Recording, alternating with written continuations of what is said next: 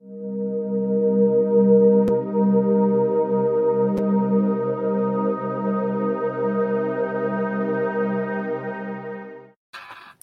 hello again and welcome. Uh, welcome to a, another uh, installment of our uh, Facebook Live series. We're doing an interview today, and I'm really excited that you're here to join us.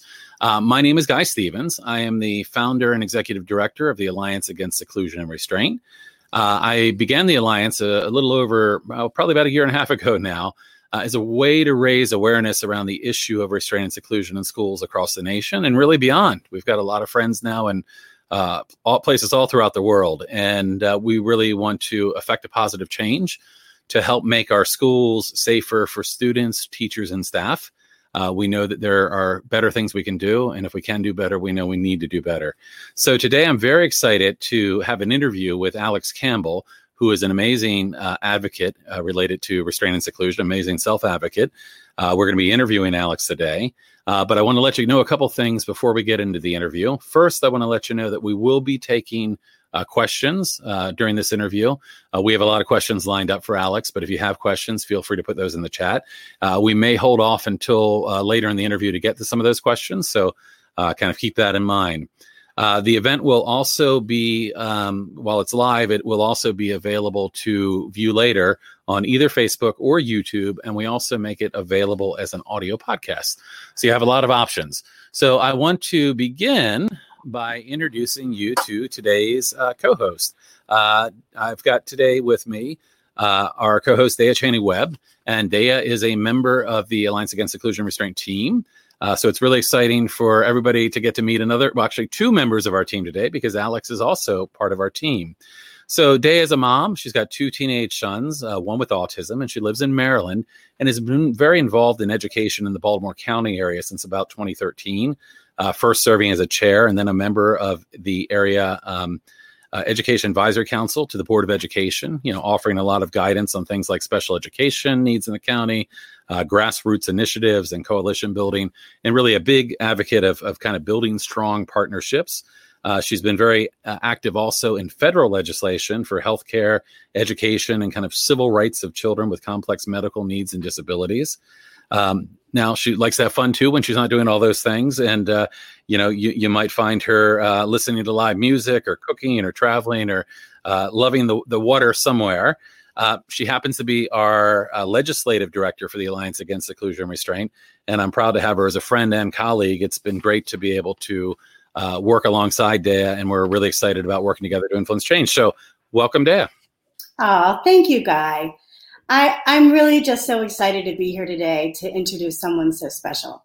Absolutely. Well, on that note, I'm going to go ahead and bring Alex into the conversation. If you would be so kind to introduce Alex to our listeners and viewers. Absolutely. So, like I mentioned, it is really with a lot of excitement that I'm here today to introduce this remarkable person. Uh, Alex is an advocate for students with disabilities and an executive director for Campbell Advocacy. But I wouldn't just say he's just any advocate. He's pretty much one of the most exemplary advocates I've almost ever met. Um, I'm really lucky enough to get to work with Alex as he is the Keeping All Students Safe Act campaign director for the Alliance Against Seclusion and Restraint. And he's proud to be a part of the education team at the Human Projects. He attends high school at, in a public high school setting in rural Virginia, enrolled in Powhatan's. Did I say that right, Alex? It's Powhatan. Oh, no, I didn't. Mm-hmm. It's in fine. Powhatan, Everybody messes it up. Advanced College Academy program. So this means that while Alex is completing high school, he's also completing his associate's degree at the same time. Alex was diagnosed with autism spectrum disorder when he was three years old. When he was in elementary school, he was subjected to multiple counts of restraint and seclusion for disciplinary reasons. In 2014, Alex began advocating for the need to regulate the use of restraint and seclusion. He has inspired the creation of not one, not two, but three laws that have passed in Virginia. In 2018, Alex was invited to a congressional briefing and asked to reintroduce the Keeping All Students Safe Act to the United States House of Representatives. And he hopes to keep inspiring, and he does so daily, even just working with this team. Thank you for being here, Alex. Thank you for having me. And thank you for the introduction, um, Dea, and thank you for having me, Guy. Absolutely. Yeah, you know, Alex, um, I, you know, I was thinking back, and of course, I'm, I'm going off script as I always do, but I was thinking back to when I first um, kind of met you. Um, you know, my son had been uh, through restraint and seclusion, and I had in my research found a story about you. And uh, I remember the story had the the line about that you were you were working to shut down the seclusion rooms in Virginia, and I thought, wow, what an amazing story and, and what an amazing person. And I remember sending you an email because uh, there, there was a contact email there and, and very quickly getting a response from you. And I was just, I was, you know, just honored that you would take, you know, have the, have the time to respond in uh, such a personal way. And, you know, I remember making that connection with you and just being, so inspired by by all that you've been doing and you know of course we've we've known each other now for a while and you know, last um, winter you you joined our team. Uh, you know, in addition to you know uh, high school and Campbell advocacy, you know, also participating in the Alliance Against Seclusion Restraint. Really excited to to have you as part of this team, and excited about this interview. You know, I, I've I've been learning more about you and your story um, as we've been talking, kind of leading up to this. And you know, I know you and I had a chance to kind of talk about this interview as we prepared for it. And you know, I appreciate your your willingness to to share your story. It really your willingness to do that is influencing change. You know, we heard we heard Dea was saying about the the the things that you've influenced, and I know it's hard. I know it's hard whether you're a parent of a child or whether you're someone like yourself that has been through this. And uh, I know it's hard for us to share our stories, and you know we we've had this you know these traumatizing experiences that that are hard to share, but the power, of course, is the inspiration that they can have in inspiring others to realize that they can influence change. And your story is really inspirational. Um, I do want to remind you, though, that that this is again, you have been subjected to some trauma, some significant trauma through your experience, and that's what led you to this. Um, if at any point you need a break, or you know you, you need to finish the interview, I don't want there to be any pressure on you at all. We know these things are difficult to share, and you and I have talked about the kinds of questions that we would talk about today. But I just want you to know that we're very sensitive to your experience. And again, we appreciate that that you're you're doing this and sharing all that you're doing. Uh, but realize for your sake and for others that may be watching this, you know, hearing what Alex is going to share with you, some of that may be really difficult. And um, you know, unfortunately, I think that sharing it really though gives us the ability for people to understand what's happening uh, and what it's like. So again, Alex, thank you so much for being here today. And we're really excited to start with our interview questions. And again, I'll remind people that we will have an opportunity for you to ask some questions as we go through. Uh, I may get to those kind of later in the interview. So just uh, hold tight if I don't get to your question right away.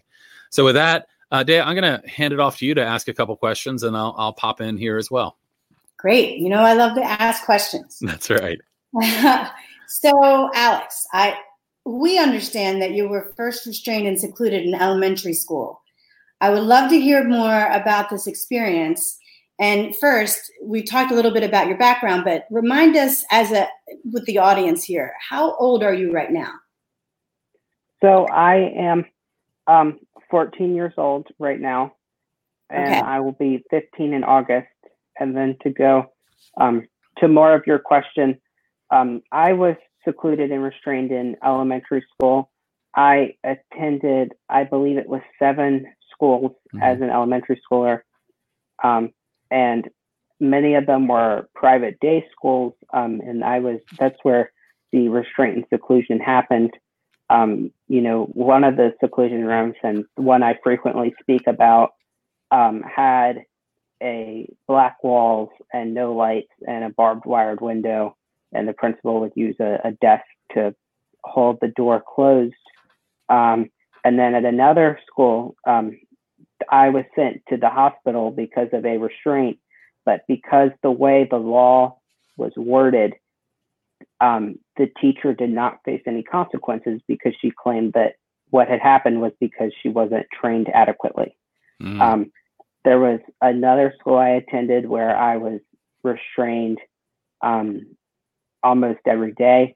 as an elementary schooler. Um, and so I think, you know, I think there's obviously, uh, this is, is disappointing and it's my hope that this doesn't have to continue happening um, to children because I, I mean, I think what's an, important is when, you know, both of my parents are public educators. Um, my dad is a fourth generation educator. And so when this had kind of happened to me, they had already been in education combined for, for 20 years and they didn't have any idea that this existed. Mm-hmm. And I think, um, you know, that says a lot that this, this isn't all, you know, not all teachers know about this. This is a small pocket that's typically done in schools that isolate and separate children with disabilities. Mm-hmm. You mentioned a couple interesting things. That If you don't mind, I just want to touch on one. You mentioned the number of times you change schools, and it's interesting because uh, we have an experience that correlates with that as well. And, and, the interesting thing is, we weren't necessarily changing schools um, because we needed to, but often the programs were being moved around to different places. So my son was one that would really benefit from stability in relationships, and yet uh, I, I, kid you not, there was a point where every year we were in a different place, and it was often at the convenience of the program that they were moving things around, and and sometimes children that probably need the most stability in their lives are the ones that are being moved around the most. Yeah, uh, that's that's that's what I've noticed as well. And a lot of times, I was kicked out of school. Um, I guess for things that I considered unreasonable. So the school with the seclusion room, or with the black seclusion room, I was kicked out um, because my dad questioned the record keeping of the principal in terms of the use of seclusion, and he had made it obvious that um, you know the records were falsified, and the principal also recorded videos of me in the seclusion room and then disposed of them. Mm. Um, and so when my dad began questioning that, I was kicked out. I was also kicked out of another school as a fourth grader, um, and they claimed that I was uh, inciting a riot on the school. Um, so I guess you know. Well, what were you doing? What were you doing, Alice? Um, and I guess well, I had kind of just I think I told said something to other students to the effect of that I just wasn't happy there and I thought it was a horrible place and the teachers weren't qualified, and then they took that and said I was starting a riot, and then you, kicked me out for that. You you had an opinion. Right. Yeah. I mean, that, that's a yeah. terrible, terrible thing to have, huh? Um, c- can you tell mm-hmm. us, you know, in, in, other instances? I mean, I, I don't know how many times you were restrained or secluded, but it sounds like it was happening uh, frequently. And of course, if you look at a lot of the guidance, the guidance says like if this is happening over and over again, there's a problem that needs to be addressed. And unfortunately, that's not what happens. Many times we see the same kids getting restrained and secluded frequently. What kind of things were were you being restrained and secluded for? Yeah, so I think that's a really good point, and I know, um, you know, one of our our uh, it was either you or um, Jennifer Tidd, one of our colleagues at AASR, had brought up um, the other day that one student had been restrained 500 um, plus times. And it gets to the point where when do you realize that the same practice doesn't work? And I think, you know, what I was restrained and secluded for was um, I it was things like tearing up paper or standing on a chair or defiance. Mm-hmm, um, mm-hmm. And what happened is that this school with the black seclusion room, um, I had an amazing teacher there. It wasn't the teacher, it was the principal. Mm. And so the teacher, you know, when I would, I guess, misbehave like any third grader misbehaves, the teacher would put me in timeout for and set a timer for like three minutes, which I think is an appropriate consequence. Um, and then the principal, when he was making his rounds throughout the school, would see me in timeout, and then he would take that upon himself to move me to the seclusion room. Mm, um, mm, mm. And so I think I, but going back to it, the, the things, you know, it was, um, they had said at one of the schools where I was restrained um, by five people, they had said that I threatened to throw a computer out of the window, mm-hmm. and the room we were in didn't have any windows. Mm, um, so yeah. I well, think there's a lot of things that kind of go with it. Right. Well, you know, and one thing that's interesting, of course, is that one of the problems here is that we don't have federal law that's protecting kids and, and protecting, you know, the the large population of children with disabilities and minorities and boys that are that are subjected to restraint seclusion. We don't have federal law. Um, but if you look at federal guidance, federal guidance is clear and says, you know, we shouldn't be using restraint or seclusion for for you know for discipline we shouldn't be using it for minor behavior infractions it should be used in, in situations of imminent serious physical harm and, and, that really is about a life or death type of injury that a student or someone else might um, might be subjected to. And and certainly your experience you were not causing life or death injuries. You were being restrained yeah. and secluded for behaviors for noncompliance for having an opinion. And i mean that's a huge problem i think not just in virginia but really across the nation. And self advocacy you know i think you know having an opinion and then advocating for yourself you know and you were nine is that what you said? Yes. Um, well, and so what happened then if, if you don't mind moving forward a little bit once you changed into a private placement? You know tell us a little bit more about what you know your experience shifted into. So well i was so I guess to kind of give you uh, all a timeline, I started at my public elementary school where I was assigned, and then they had built a new elementary school, which is not my assigned elementary school, but it, they had founded this autism program there. And so I was moved there because, you know, my parents were told that this program was the best thing ever. You know, it was amazing. And then shortly after that, and this is, you know, after conveniently after the principal broke some some federal laws and was put on a few plans by some people um, i was kicked out of there and moved to a private placement because the principal she had said she could no longer serve me in her school and that was the excuse she used. Um, and so what happens at these private placements is that principal didn't have to pay for it. It didn't come out of her budget. It came out of powhatan county's budget not even the school system. My standardized testing scores no longer reflected back on her school. And she didn't have to deal with me at all. So it was a win win situation for her. And so what happened is I moved into these private day placements. And what I noticed is I saw a decrease in the instruction I was being provided. Um, I saw teachers that were only required to have GEDs and um, high school diplomas when in the state of Virginia and public school, teachers are required to have um, bachelor's degrees. They have to go through a certain licensure process, and most of them have master's degrees here.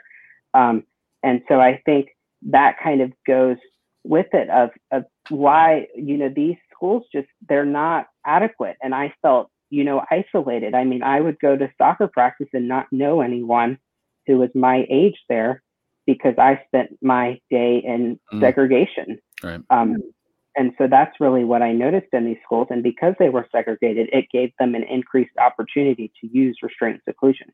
Mm-hmm. Wow. Yeah, that, that's that's that's terrible, and and it's not inconsistent with what data shows us from around the country.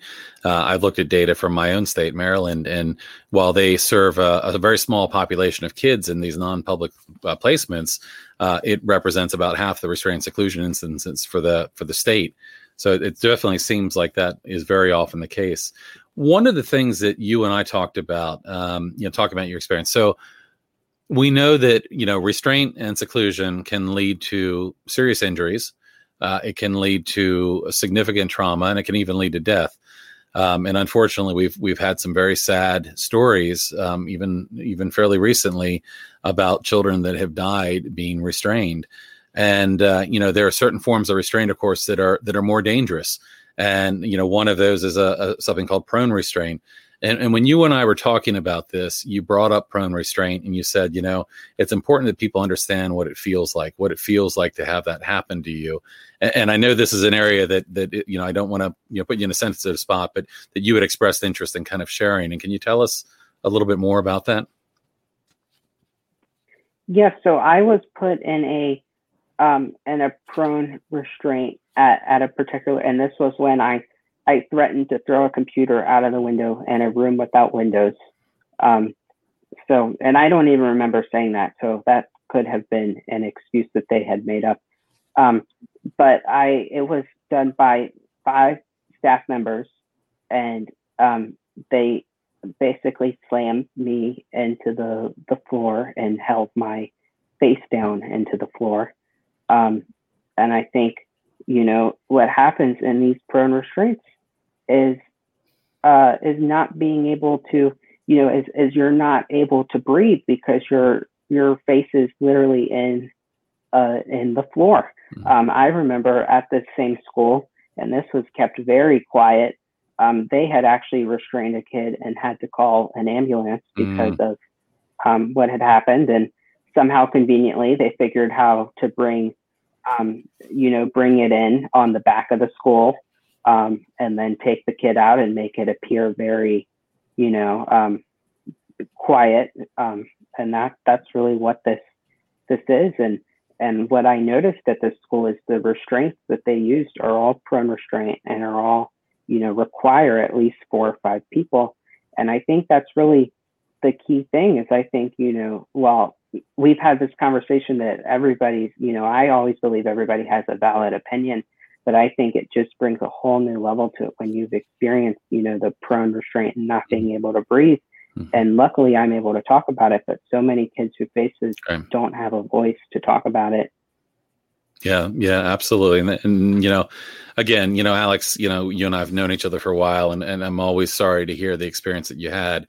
Um, you know, uh, my son as well went through uh, an experience with restraint and seclusion, and, it really is you know, really is terrible. And you know, the hope is that we can we can move people to do do better things. But one of the points I wanted to hit on on what you were saying is that sometimes one of the things that we hear from people is, um, you know, especially in the education area, is we have people a little bit like, well, I'm trained in safe restraint, and based on my research, there's no such thing. But I'm kind of curious on what your take is on that uh, safe restraint um, suggestion.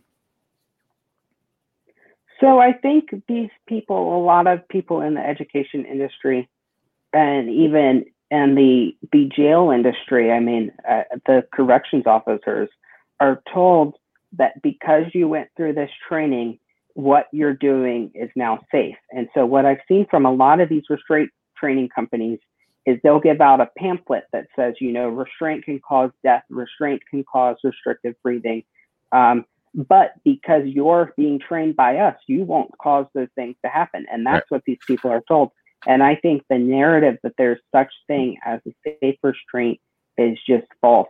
Yeah, um, and I, I really think that we need to, you know, make people aware of that no matter what you do in restraint, there's no such thing to make it safe. You know, it's right, going to be unsafe. It's going to have safety risks and it's going to have even the risk of death and what I think is important about this restraint is not only the physical, um, you know, the physical harm that can be done, but the mental harm. Mm-hmm. Um, you know, I, you know, I think there's a lot of people who suffer from, you know, PTSD, like almost a PTSD, and sometimes even PTSD after they're gone through restraint seclusion.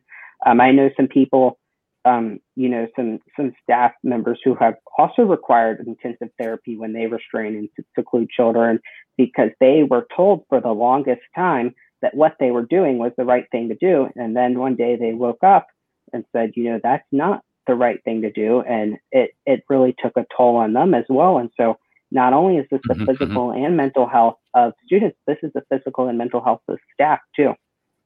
Absolutely. But yeah, in fact, that even kind of takes us to the next question, which is, you know, I, I've got opinions on this, but I'm really curious about what yours are, which is why do you think restraint and seclusion are used in schools? What, why are people using these things? I mean, what, what's your take on that? I think it's an easy way out of a scenario. So, um, for, um, you know, one of the schools I was for the school with the seclusion room, instead of sitting down and having a productive conversation with me in his office, like I think any good school administrator would, it was just easier to throw me in a seclusion room and walk away and forget about it for the rest of the day.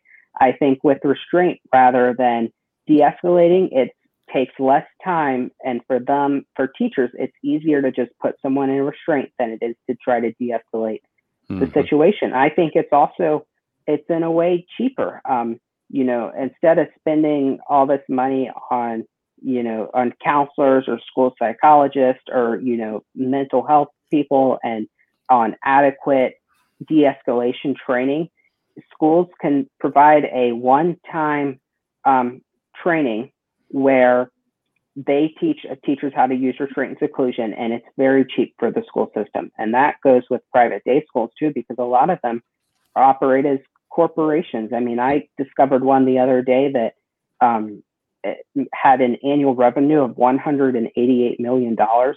Um, the family that owns one of the schools I went to, they're worth $20 million. Um, and so I think, you know, it's all about what can they do that would be more efficient for them, less time and less money. Mm-hmm, mm-hmm. All right, Dale, you want to take a take a question here? Yeah. So, Alex, what do you think that teachers and staff can do, you know, to be a part of reducing and eliminating these practices? I think a little bit. We talked a little bit about training. You know, we talked about, you know, de-escalation. Did we mention that word yet? Yes, I we so um, I believe I mentioned de-escalation. De-escalation um, is always a great way that appropriately avoids restraint and seclusion. Um, you know, I think another thing would be specific trainings like Ukeru with Kim Sanders. Um, you know, that obviously prevents restraint and seclusion. And I think we really have to root down to why is the why is you know why are certain behaviors being exhibited by a child that teachers feel like would warrant restraint and seclusion? Because you know in my experience children aren't light switches. There's a a step up process of you know of aggravation that causes them to um to you know to exhibit the behaviors that teachers deem unsafe. And i think you know another big thing is the terms we use in terms of you know it's not the the kid's not aggressive they're distressed. Um, and i think you know i kind of got off track but to go back on to Dea's question in terms of what teachers can do i think it starts with advocacy as well. Um, and i think you know when teachers go advocate within the school system and go to the to the administrators as a whole um, and say, you know, and this is just a start as um, you know, as they have the ability to say, hey, let's prevent this um, and let's try something else. Now, that's not always going to work because sometimes administrators are so set in their ways that they don't listen, which makes it hard on a teacher because you have the point to how much can I speak out without, you know, getting in trouble. Um, and that's a very mm-hmm. difficult situation. And I think what I think it starts in your classroom. I mean, even if you picked up de-escalation things on your own without the help of the school, I think you would see restraint and seclusion um, reduce in your your classroom if you were a teacher. Mm-hmm. You, you know, it's interesting because I have conversations with with educators on a regular basis, uh, people that are working in classrooms across the country or schools where they're using uh, restraint and seclusion, sometimes heavily. And, and, I have a lot of conversations with teachers that that know it's not the right approach, and and, and sometimes are people that are trying in their local systems to influence change. And and sadly, sadly those people are sometimes not not elevated to help others but rather they are retaliated against um, you know for speaking out against practices and it's really it's really um, disturbing that sometimes there's a very protective culture in in certain schools and districts uh, where rather than improving and doing the right thing people that have different opinions are sometimes shut down. So retaliation is a real thing that happens to families uh, that complain or teachers that complain. But you know hopefully hopefully as we you know kind of raise our voice with more and more people uh, speaking out and trying to make a difference there's a point where they can't stop us that we, we we've got to we've got to get to that critical momentum. Yeah i think uh you know the budget line yeah. counts too when you Absolutely. see when you see a school that has prioritized training to teachers um, that's evident in the budget uh, you can see that the school system values the safety of the students and the teachers much more than not investing in professional development like this and allowing restraint and seclusion to be the go to for behavioral intervention. Mm-hmm, mm-hmm. So, Alex, um, and I think. Go ahead. Oh, and I think to kind of add on that point, I think what a lot of schools aren't aware of, and this was the situation with Grafton, and you know, in our conversations with Kim Sanders, she was telling me when she went into this, she didn't even realize this would be an outcome. But they saved tons of money because their teachers right. were no longer having to visit the doctor's office because of defense injuries during restraint when children are defending themselves. Their teachers no longer had to visit the hospital um, because of you know a children a defense injury from a restraint. And so I think, you know, I think you can also, as a school, save money, um, you know, by not using restraint and seclusion. So yeah, and that um, Grafton data. the point I wanted to make. Yeah, I mean that Grafton data is compelling for other reasons as well. Not not only did they find that they were reducing and eliminating the use of restraint and seclusion and saving money, they found that their teacher satisfaction was increasing as well. So their teachers were happier, they were using less restraint and seclusion, they were having fewer injuries. And you know, I often say that we can we can reduce and eliminate restraint and seclusion and make our schools safer for students, teachers, and staff. And I think the data the data shows that. Unfortunately, there's often misperceptions, and people think that they need these uh, these interventions to remain safe when in fact the opposite is true.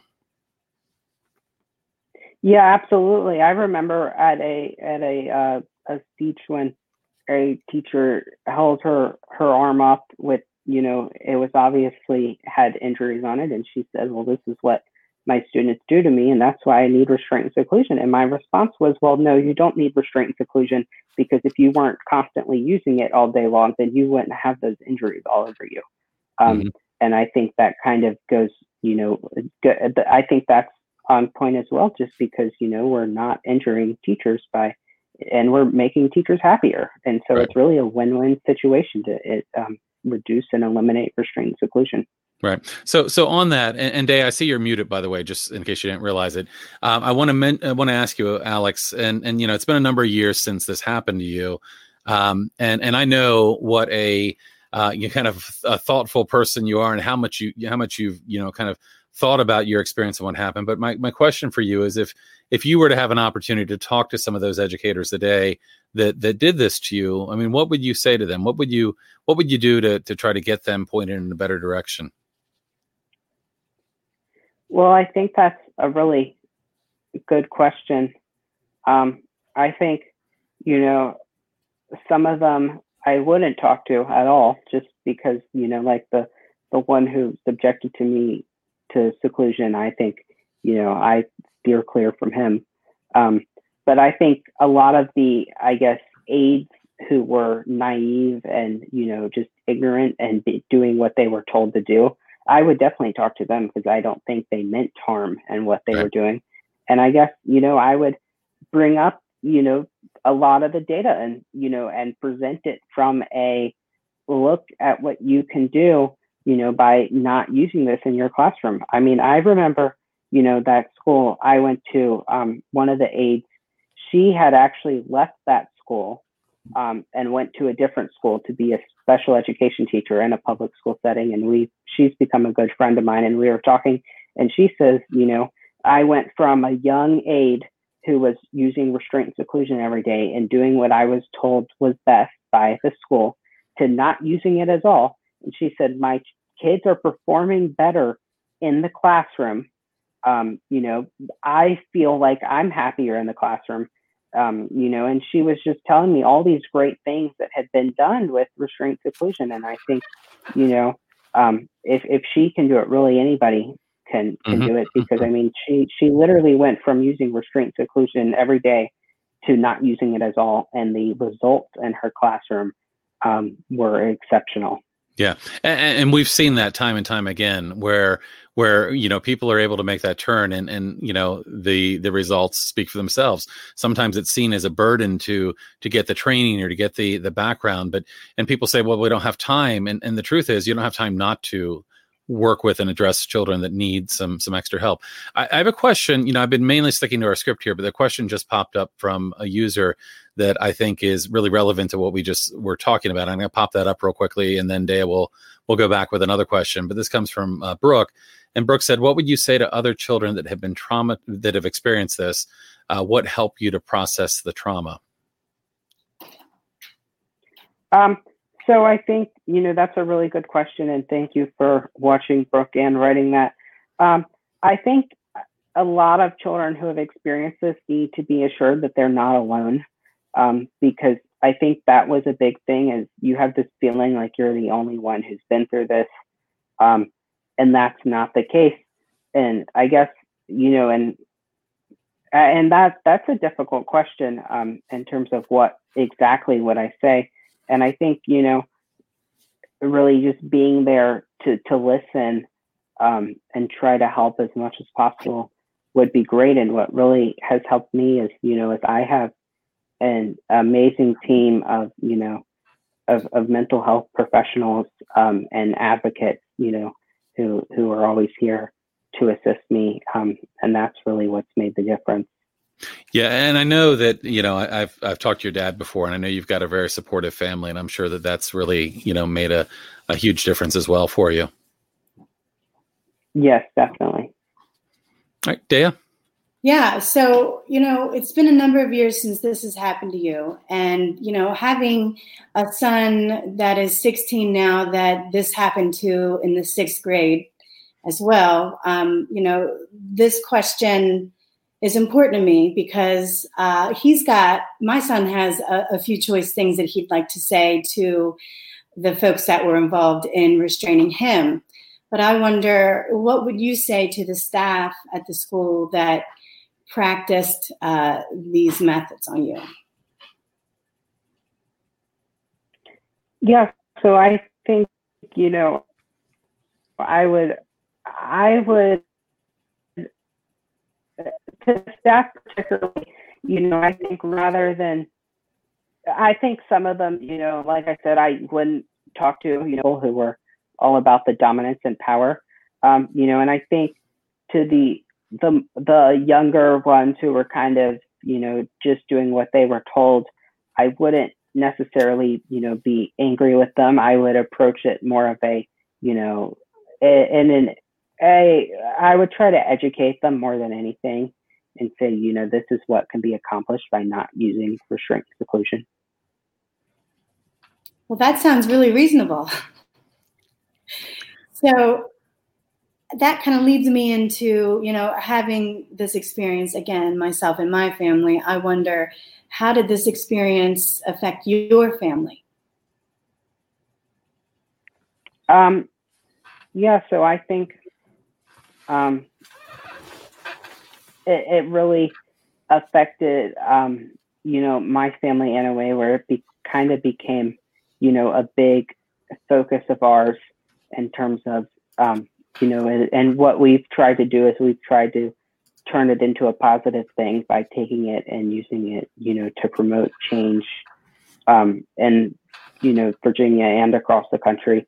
And I think you know what and the way that it's affected my family and i think as as traumatic as the things that you know happened i think i wouldn't be here today you know advocating for this if this hadn't happened for me and so i think as traumatic as this is definitely you know i've tried to make it as positive you know as i possibly can.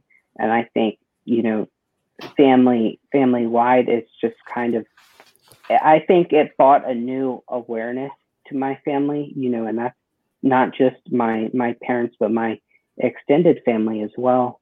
Um, you know and i think i've had uh, i've been grateful to have a lot of support. I mean and i i think going back to you know what i said about my parents earlier you know my um, my grandmother was a sixth grade teacher for 37 years. Um, and i think you know she was appalled to hear that this goes on mm-hmm. in our classrooms. And i've been grateful to have you know her support and um, and my and the support of both of my grandfathers. And I think you know and my my uncles and aunts and I think it's really brought an awareness to the family of, of that you know what exists and and that you know as horrible as this is it does go on. Mm-hmm. yeah i think it's really important. This question is really important because i think the scope and the breadth of the problem and the consequences a lot of people don't realize, and the teachers that are involved in practicing restraint and seclusion don't realize that the trauma extends beyond um, even that moment, but into an entire family and years to come. Mm-hmm, mm-hmm. Absolutely. Mm-hmm. So, so let, let's let's tease this out a little bit in terms of your advocacy. So, you know, here you were you were victimized by restraint seclusion. I mean, you, you, were put through this thing that you should never have been put through, and and that's hard enough. But how did you move from from that that position where you know you were you were having all these things happen to you to actually becoming an advocate? It's a huge leap, and I mean, oftentimes, you know, I talk to to parents all the time um, who are who have gone through things like this with their family, and they're they're not sure to, how to get started. And, and you've made such huge leaps in your advocacy. Can you tell us a little bit more about kind of what got you started and and what you've been doing?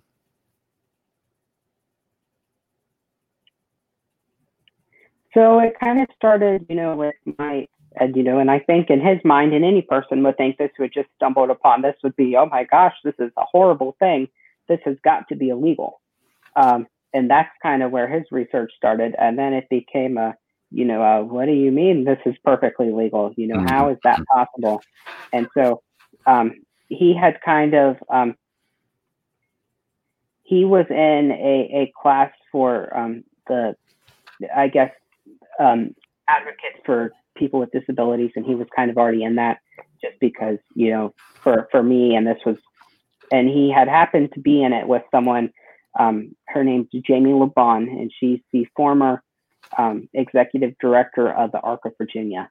And, you know, they were classmates in this class, and he had started talking to her about it. And then she did some digging together. And so that's when the ARC kind of, you know, jumped on it, um, the ARC of Virginia. And with my dad, and then the next thing I know is, you know, I was kind of being um, talked to about it, and and he had asked me, you know, if I wanted to help or not because you know I think it's traumatic. And I said, well, of course. And so next thing I know, you know, I was nine years old giving a speech um, in a joint committee with Virginia state delegates and Virginia state senators. Um, and that's kind of where it all got started. So, Alex, if you don't mind, I'm, I'm going to share a couple images here that you shared with me, uh, and maybe you can talk us through this a little bit. But uh, you know, they kind of show, um, you know, first of all, uh, kind of that that you started this at a really young age, and and kind of show some of the things you're doing. Uh, I, am going to kind of walk through a couple of these images, and would you mind uh, talking to them a little bit about, um, you know, what they are and uh, you know what kind of part of your story they're from? Yes. So, um, this first one is with Colleen Quigley, and she's a reporter for NBC 12. Um, and we were doing an interview about my experience with restraint and seclusion and about my advocacy work. And she actually came out to one of my private day schools, and that's where this was. And this was the last private day school I attended, and it was an amazing school. Um, and they actually helped successfully transition me back into public school. Gotcha, gotcha. Um, so let me move on here. There we go. And Alex, I don't want to embarrass you here, um, but but you you were adorable there with your bow tie and and seeing these pictures of you at, at 10 years old out there advocating and and you know I think it's important for people to realize that you know if a if a lobbyist goes and talks to to Congress or to rep- representatives, it means one thing. If a parent goes, it, it, I think is even more powerful. But someone like yourself sharing your own story of what happened to you is incredibly powerful. And I've seen you speak in kind of quiet rooms uh, as they really listen to what you have to say. So you know, I just wanted to again, you know, kind of bring up you you started this very young and uh, really were making a lot of change. So what was this about here? So this was, and I think you can see the award on the table. Um, I was, um, I won an award by the Council for Exceptional Children, um, and this was the, you know, the interview, um, in which we had an interview when I was given the award, and this was um, the largest crowd I've spoken in front of in person.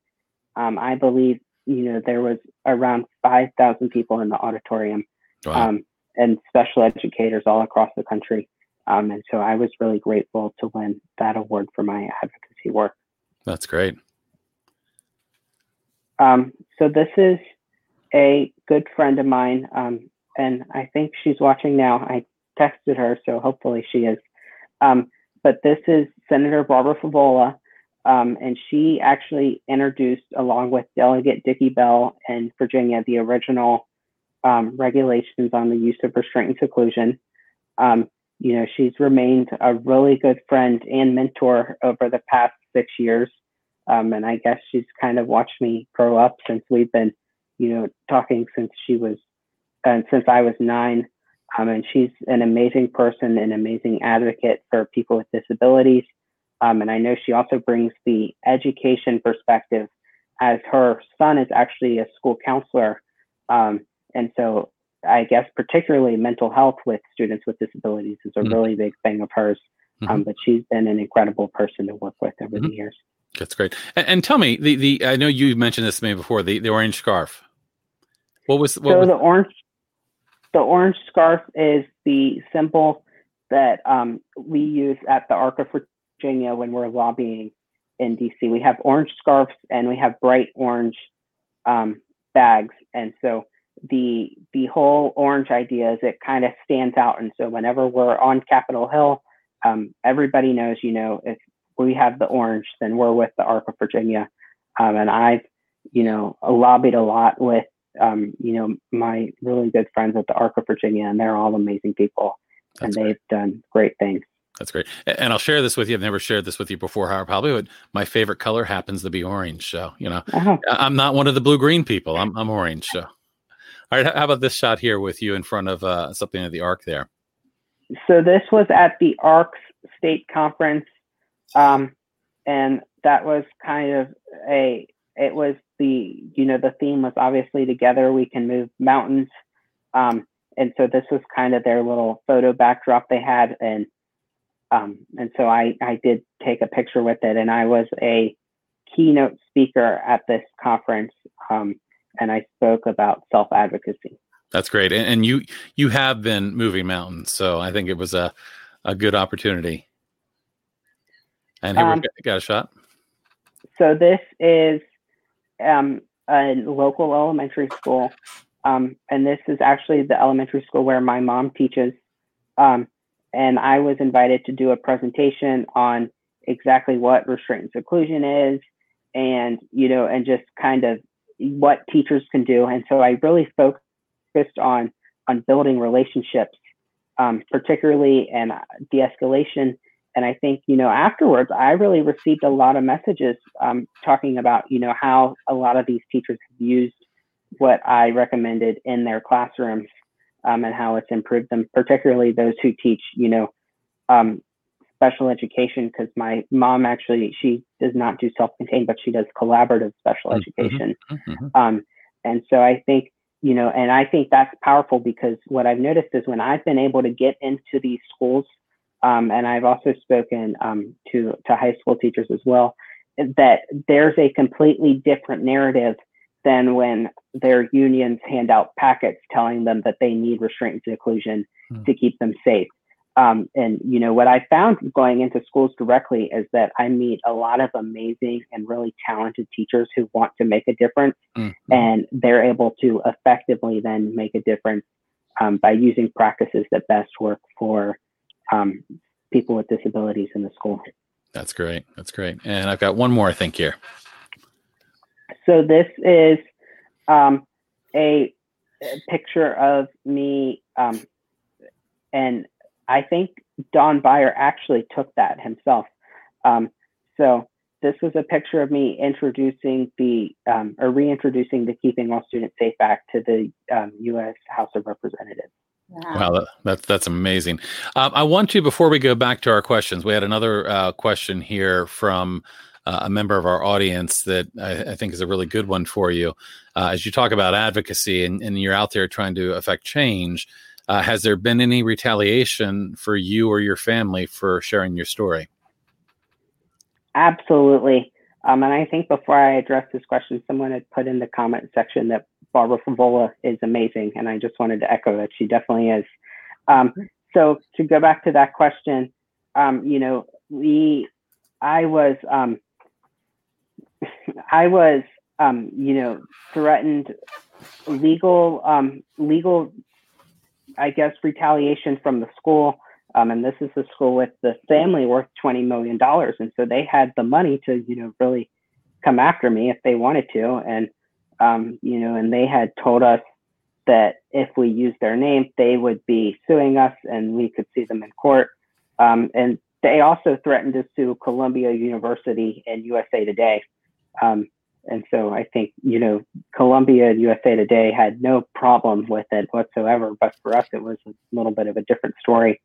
Um, and I think, you know, and, and he, he told us to kiss our house goodbye. I mean, this is how far the people can go. And I think uh, this other, this is a big piece of retaliation um, is the, the, uh, you know, when we went to sign the original um, regulations, you know, advocates, the governor, um, and you know myself and my family, we received um, death threats from um, anonymous people in the mail, um, and I think it's really a it, it's for me, you know, it's where's the human decency, you know, where's the line of, of human decency when you start mailing, you know, ten year olds death threats, you know, where mm-hmm. where is your your human decency, and that's really what it is.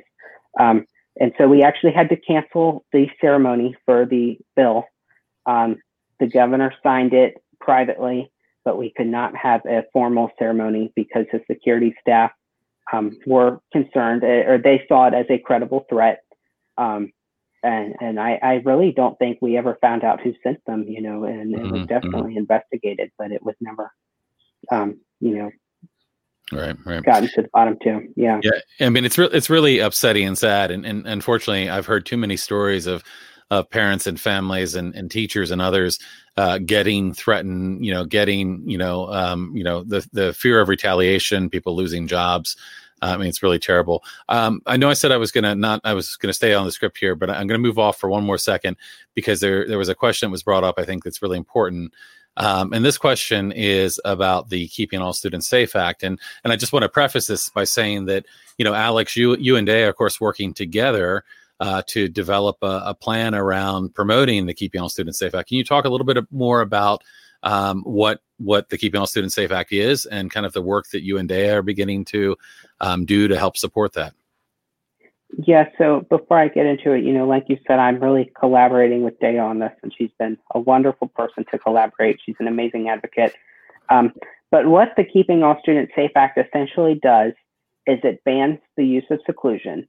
So we will, you know, 100% see seclusion go goodbye because I think what we've discovered is that when there's a barrier between a teacher and a student, it just it makes the situation, um, you know, so much more unsafe.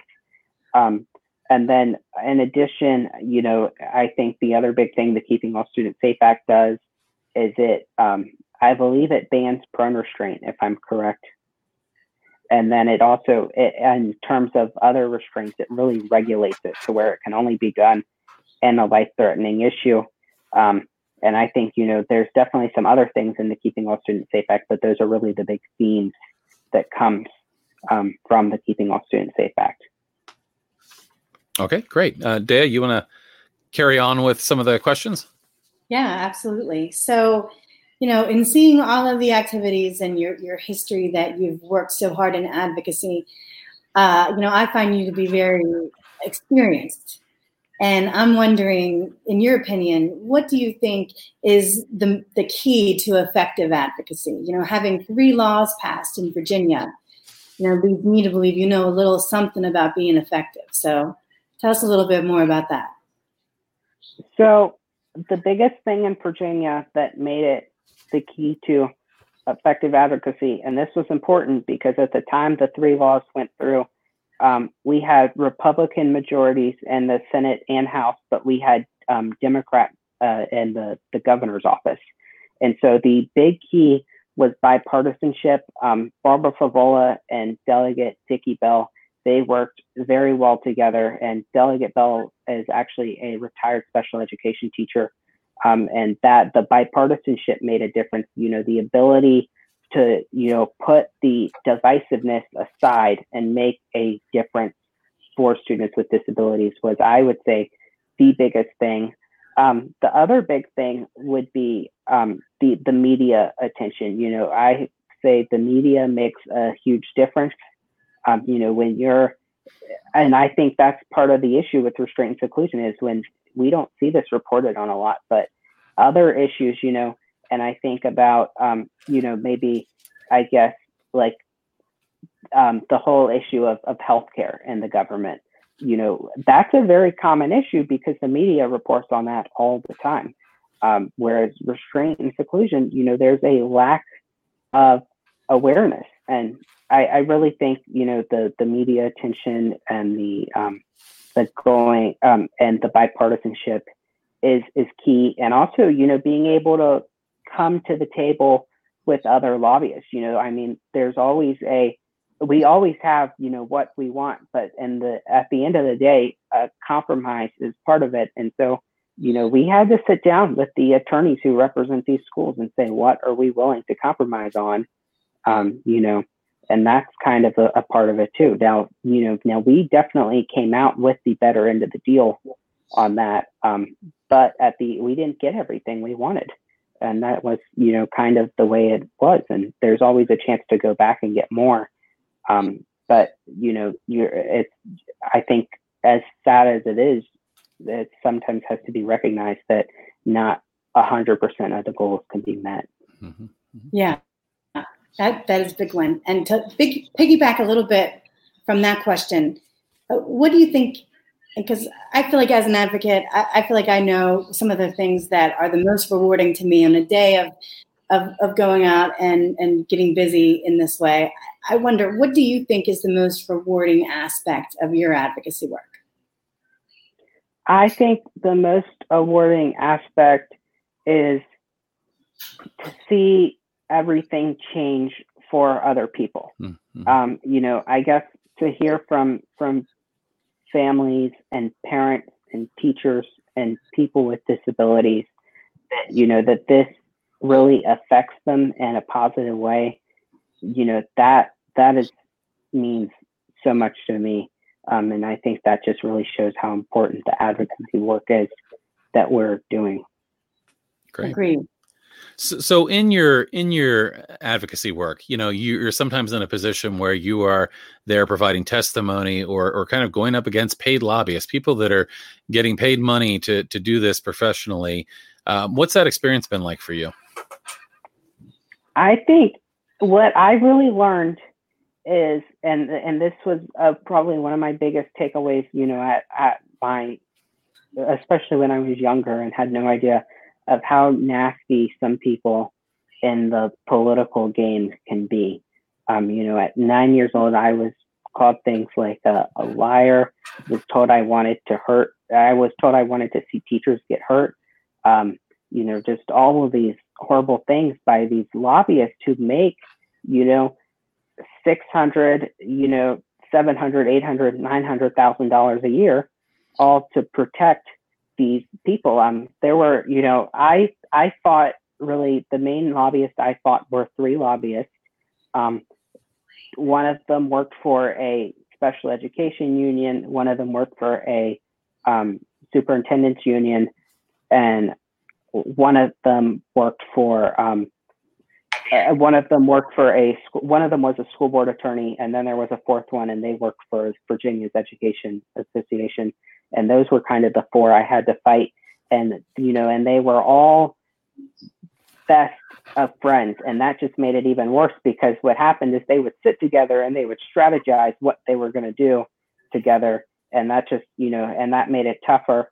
Um, i mean i think and it's and this goes back to human decency. We had a, a, um, a, the chief lobbyist and general counsel of the VEA released an op-ed titled "Some Students Need to Be Restrained," mm. and you know, and and that's kind of where I asked, and I think, um, you know, and some of the members of our team were at the board meeting where she spoke. And when she was not speaking, she couldn't even listen to our stories. You know, she had her headphones on and was knitting a blanket. Mm-hmm. Um, and so for me, you know, it, it, goes back to the to the where is the human decency in a lot of mm-hmm, mm-hmm, people. Mm-hmm.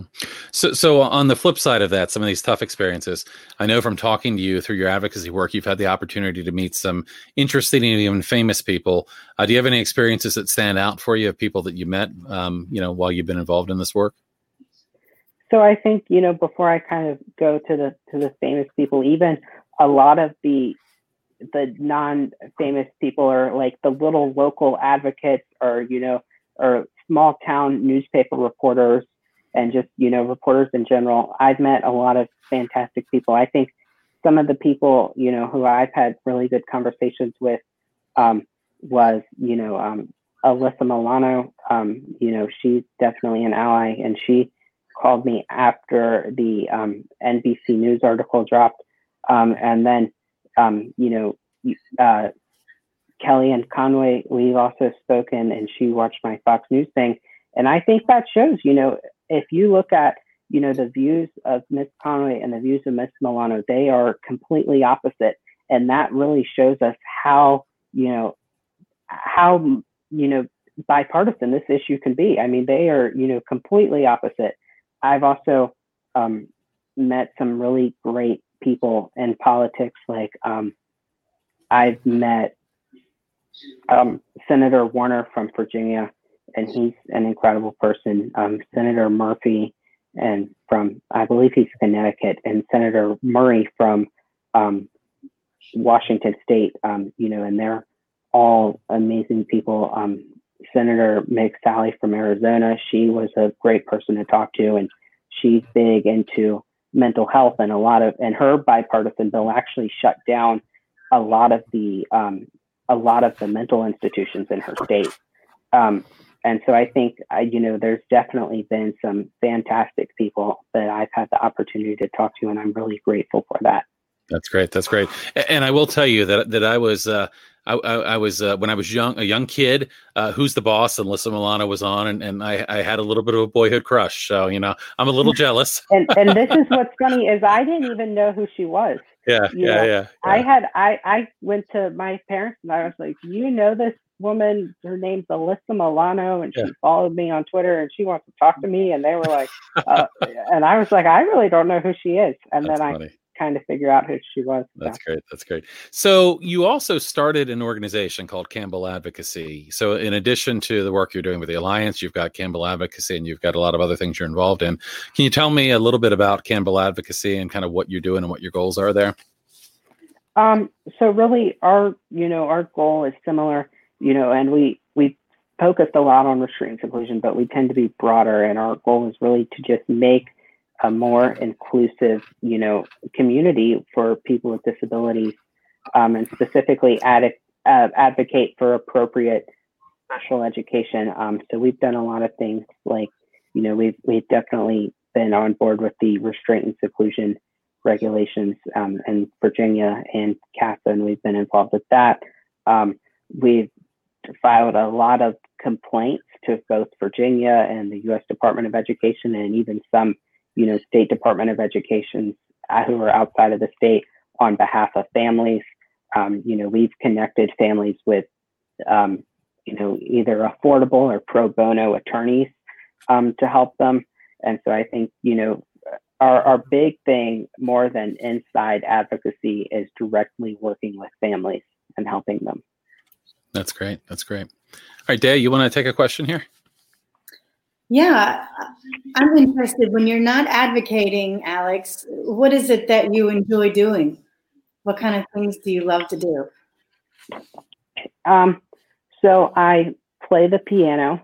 Um, that's something I'm really into, and I guess um, you know this it, it, it, it relates to advocacy, but not the advocacy that you know we focus on. As I've also you know politics is my really big thing. I've had the opportunity to work on some campaigns for some amazing um, people in the state of Virginia, which I'm really proud to have been able to do that. Um, and I think also, you know, I am a, a, horror movie fanatic, and so I definitely watch a lot of those. Um, and I think, you know, I, I, don't have a lot of hobbies, surprisingly.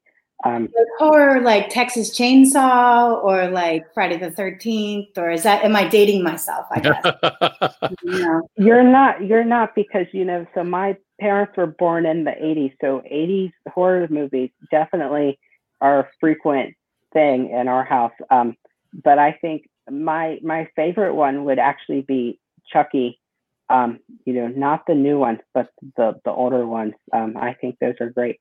And I even I had um, I got a, a doll that resembles him, and so we set it up around the house to freak people out. uh, mental note in case we end up at Alex's house, you know, because that right. might that might just freak me out. You know, I might be the one running out. Um, yeah. Um, I want to give you a chance to ask another question, but before I do, I just want to mention, folks. So we've been going here a little over an hour now um, and gotten a lot of information. But I want to give people a chance if you have questions for Alex. So we, have got another question or two that we might ask, but uh, I want to invite you to ask any questions or make any comments that you might have in the chat.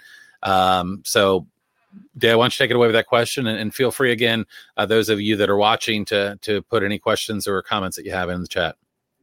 Yeah, so this is kind of like a wrap up question as far as I'm concerned. Um, not that we're wrapping up quite yet, but um, you know, in in the big picture, you know, what are your hopes and dreams? You know, like where do you see yourself in five to ten years? And then even further, if if you've thought about it. So, I definitely, um, you know, my dream school would be the the University of Virginia, um, and I think I want to major in political science, and I think I've kind of gone, you know, considered two paths um, from there, and I think I either want to be a teacher or a lawyer, one of the two. Um, and I've I've been leaning towards lawyer, mm-hmm. um, and I think what I've realized is I've talked to like a lot of people. Uh, I, you know, I guess it will all depend because I could get there and it might be completely different than what I realized.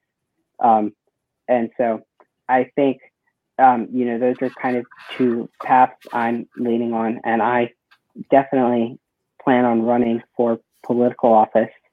Um, and so, if if I won, I would be the first openly autistic person, and you know, in either the the Virginia House of Delegates or Virginia State Senate or and Congress. I had a feeling you were going in that direction. Well, you know, ironically, you know, so you know, again, having having had the privilege to know you, Alex, and, and get to talk to you, and and really, um, you know, just get to work with you. Um, you know, I always forget, and I, I don't mean this in any bad way, but I always forget that you're 14 right. because when I'm talking to you, I feel like I'm talking to a, a, a graduate student. Um, you know, you you are, um, you know, you, you've done your research. You're you're very articulate and just a, a great person. And I always forget. I'm like, you know, he's he's the same age as my son. He's 14 years old, uh, and you, are doing amazing things. And, and, sometimes jokingly, I call him uh, Senator Campbell because that's that's just what I imagine happening. So you know, I, am hoping that you know, Alex, you've got a you've got a long career ahead of you of, of influencing change, and you're yeah. you're doing great things now. So we do have some questions coming up that I'll begin to pull up here. And let me just take a, a look. Uh, I'm going to bring this first one up here uh, from Dana, and that is uh, let's see. Oh, was it a two-parter? Okay, uh, okay. So, what are the best pieces of the bill, and what could we assist with trying to get um, added to the bill? So, I assume we're talking about the Keeping All Students Safe Act. So, again, you know, what what from your perspective you think are are the best things about it, and you know, if there was anything you want to add, what might it be? Well, first, Dana, thank you for using our banner on your Facebook profile picture. Yeah, it looks great. great. Um, but to add to um, the pieces of the bill, I don't think at the moment there's anything, or, or, oh, I'm sorry, I thought you asked what to add to the bill. No, the best pieces of the bill I would say are the ban on seclusion um, and the ban on on prone restraint, um, because I feel like those are kind of the two, you know, at least my two big things that I'm trying to focus on. And um, in terms of assisting on the bill, um, you know, I would recommend calling, you know, your representative in Congress or, um, you know, your or your two senators, um, because I think you know a lot of it is is a lack of awareness, um, and I think you know just kind of to bring it to their attention of this is going on, um, and that's what's you know, unfortunately this happens, And I think too, if you could back it up, you know, when reaching out to these people with direct data from your state, because what I found is that's what they're into. So like if, you know, if I go see Senator Warner from Virginia, I bring him Virginia data because that's where he's from and that's what he's going to care most about. Um, and I think that's really where it is. And I think also reaching out to, um, you know, Congressman Beyer and Senator Murray and Senator Murphy, um, even though you know they might not represent you, they're definitely the champions and leaders on this legislation, and so they would probably be able to point you in the right direction as well. Yeah, and of course, I'll, I'll add, Alex, that that in addition to to that, that um, you know the work that you and Dea are doing around building a campaign to support the Keeping All Students Safe Act, uh, I would just say that to you know keep following us at the Alliance. We're working on some some tools and ways to encourage people to uh, participate in the process, and uh, you know we're working on things like an advocacy guide and you know potentially letter templates and things like that to um, provide things that make it easier for people that want to get involved and do things. Um, so I've got a question here from Linda. Uh, were any of your incidents recorded? It often becomes the child's wits against the teacher, and others defend because they don't want to be involved in failure to report. Does your advocacy include fighting for cameras in classrooms? And so, I guess by recorded, does she mean on paper or in terms of like physically in, reading the question and, and, and, with the cameras of the classroom, I'm thinking that she's okay, meaning that's kind of what I thought yeah, well. yeah. But reporting, so, of course, is an out, issue as well. So here's the thing: is that you know, um, it, it's possibility that they could have been recorded. The principal used to hold up that camera, um, and when we asked for copies of the recording, he claimed that he never turned the camera on, and it was just used for um, for and it was just used for a you know a like intimidation i think is the word he used um, but i mean i believe it was on and it wouldn't surprise me if he put the if he deleted the footage or did something to it. Um, but other than that no nothing was really recorded. Um, and um, i would also add you know in terms of the fighting for cameras in the classrooms is you know is originally i was on the side of you know there's two sides to this issue um, but now i do firmly believe that we need cameras in the classrooms and the reason i believe that is because i had heard from a lot of people who have said well it's a privacy issue. Um, you know and i understand that and my argument to that is you know if we can have cameras in the hallways and cameras at the front door then what's the difference of having them in the classroom? Because you know it's it's still the same person and it's still the same face Right. Yeah, and cameras are certainly a a, a um, issue that has a lot of elements to it, and I think there's a lot of different opinions. But the one thing that that I've heard, um, you know, is that um, there are a lot of students that are um, being subjected to restraint and seclusion that are nonverbal. Um, you know, you you were able to come home and share your experience, mm-hmm. and and you know, a, a, even kids that can share their experience being restrained or secluded sometimes don't. There's often this assumption that well, my parents must know that this happened, or I'm embarrassed and I don't want to mention it. Um, so you know, from the perspective of a nonverbal student, there, there's something different to think about there because there may be a, no other you know and that's why I support cameras, you know, and I think there are two sides to the issue. Like another fear that I've had with cameras in the classrooms is teachers using them as a method of intimidation. Right, right, um, right. Kind of, you know, the way it was used with me, and that that's definitely a concern of mine. But I think weighing the positives and negatives, I think there's more positives leaning out towards the cameras in the classroom. Right, right. Uh, I want to shift a comment here from another Alex, and another Alex I've talked to. Hey, Alex, hope you're doing well. Uh, he says, uh, I don't have much of a question as much as I just wanted to let Alex know that I'm amazed that the bipartisanship the autism topic can create. Um, why is it elections? Uh, you know, okay, th- this is why elections matter. Um, so just kind of making the, the comment that, um, you know, and and certainly as you look at the the number, um, you know, of, of children that are autistic, um, somebody you know you, you know someone that is and i think there's you know certainly a lot of support around that as well so that's a, a good yeah point. and i would add to that that in the state of virginia our restraint seclusion laws passed unanimously in the house and passed with 39 out of 40 or 39 to 1 in the state senate um, and so you know i think you know to to echo that point it's definitely amazing Right, right. Uh, I got another just nice comment here. Dana says, "Amazing, kudos to you, Senator Campbell. May your journey be blessed." So uh, I'm, I'm not Thank the only you. one voting for you, Alex. You, have got you've got some people voting for you here. Um, so you know we, we've been going a while here, and I think we're going to wrap up here shortly. Um, but you know, again, um, you know, want to want to thank you, Alex, for for all that you've been doing. I mean, you've been fighting this for for a number of years now, um, and I mean, it's it's a, a pleasure and honor to work with you to try to try to influence change. And your your story and your your knowledge of this is is just really really powerful. Um, so you know, I want to thank you for for coming out today and uh, talking to us about this and and sharing you know what you know your experience has been. So thank you so much. Yeah, thank you for having me, Guy. It was a pleasure to be here, and thank you for being here as well, Dea. Um, it's always great to see you both, and thank you for your advocacy. That's great, and, and Dea, I, I, wanted to to thank you as well.